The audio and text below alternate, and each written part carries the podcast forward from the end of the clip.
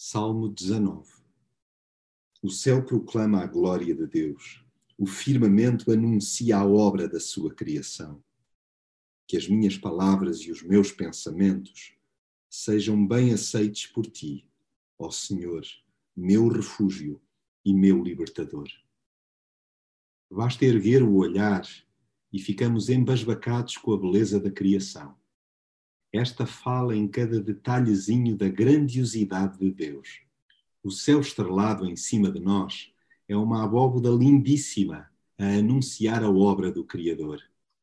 Na sucessão de dias e noites, há relatos silenciosos que fazem saltar à vista o seu perfeito dedo.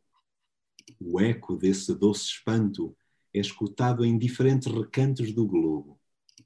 Integremos o grupo dos que reconhece a existência de um ser maior que está por trás da origem da estrela que rasga o horizonte dia após dia. E mais do que nos maravilharmos com os estonteantes nascer e pôr do sol, urge derretermos-nos com aquele que os desenha. Tudo o que por Deus é dito e feito dá vida nova.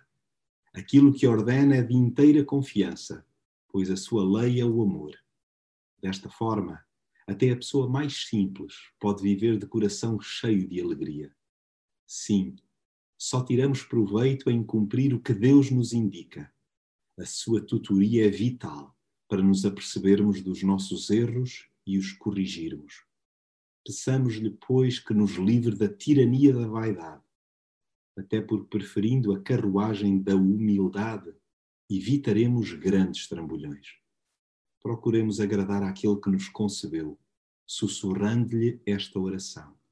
Que as minhas palavras e os meus pensamentos sejam bem aceitos por ti, ó Senhor, meu refúgio e meu libertador.